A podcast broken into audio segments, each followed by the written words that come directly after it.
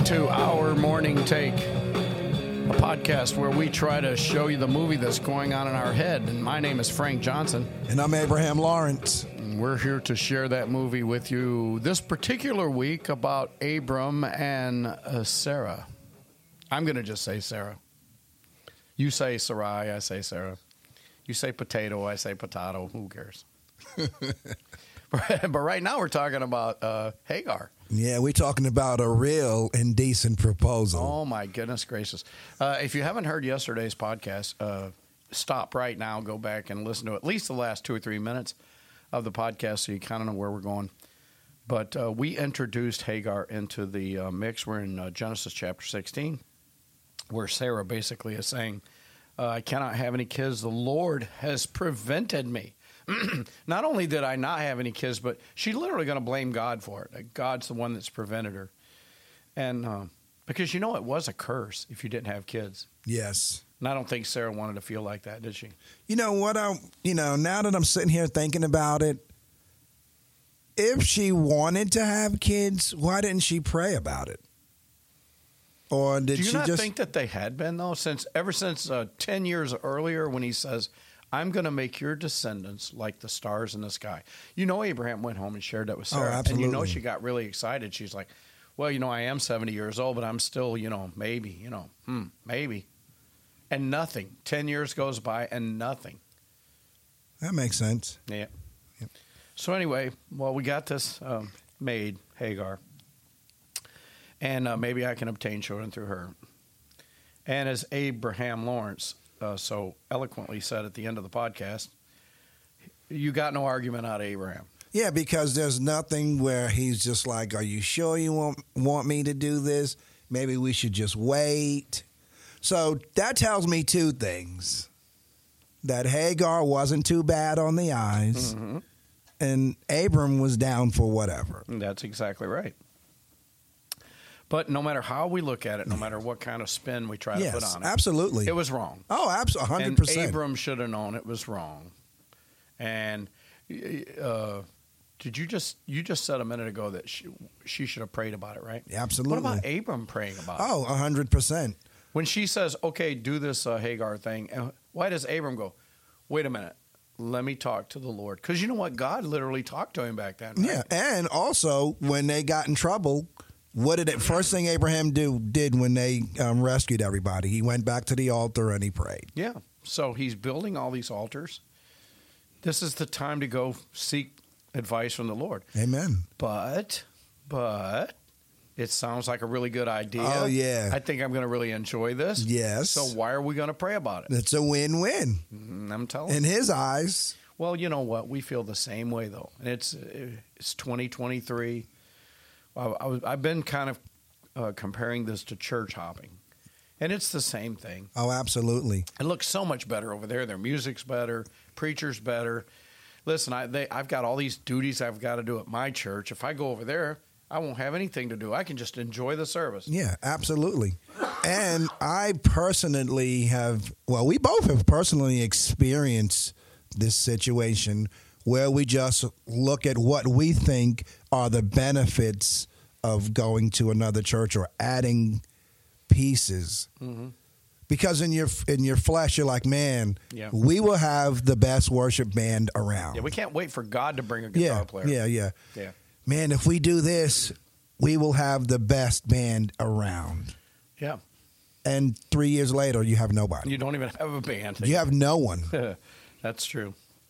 All right, so anyway, where are we at? Verse 4? Yeah. So he went into Hagar, and she conceived.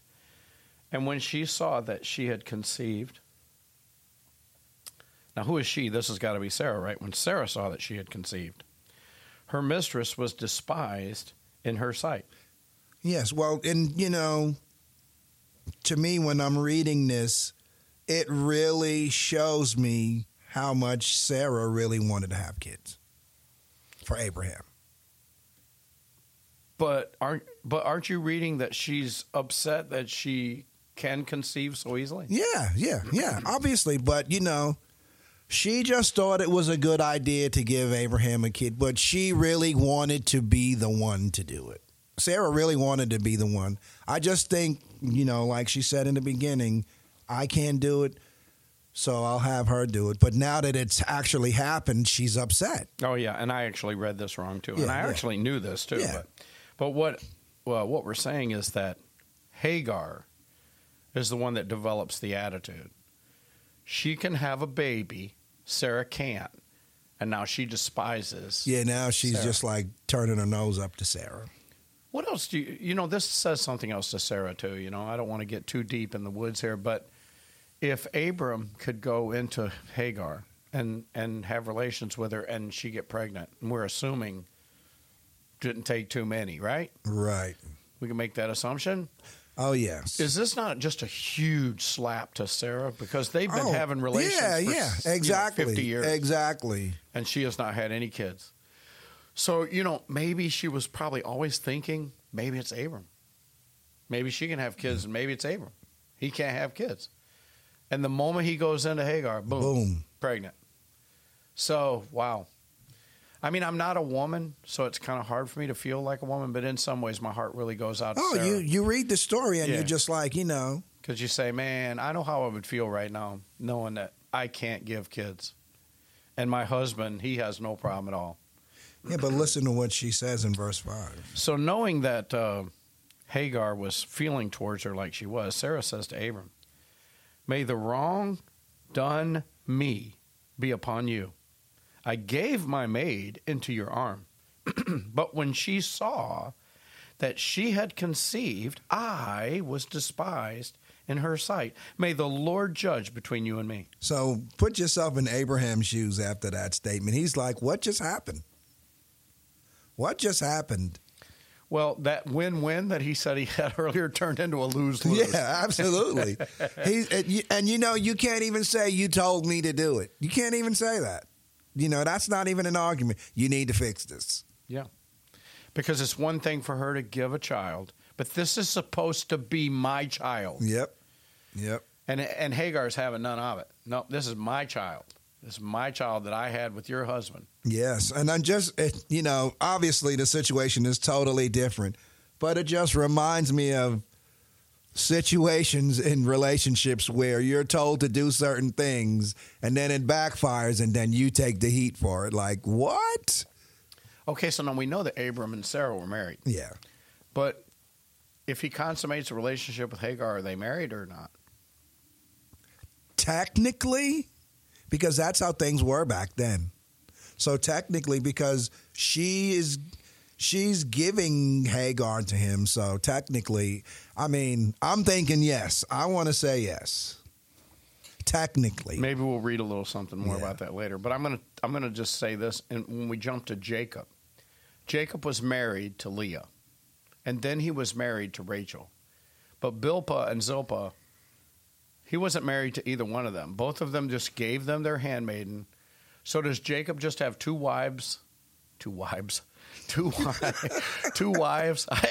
I'm getting all tongue-tied just thinking about it. Does he just have two wives and two handmaidens, or does he have four wives? I mean, technically it should be four wives, but it just depends on the context and what the law is. Because, and I know I worked with... Did you say the lawyers? The law, like the law. Because I know there's one guy... Involved? When I lived in New York, there was this guy from Africa, whatever part of Africa... Well, you could still marry as many women as you want. He was from there. Because this guy had like five wives, and he's in America, and they're over there. And he would just tell me these stories. He's like, yeah, you just have kids, and you just live, you know. You go here to this night, you go there this next week, and I'm like, but are they married? Yeah, or are they are married. Okay. Like, they have ceremonies and everything. Okay. Well, does he do anything special for her? How could he? I mean, I don't know. You mean like anniversaries or something? I don't know. Well, they can't be on the same day. Well, with five of them, I don't know. We'll pick this up tomorrow.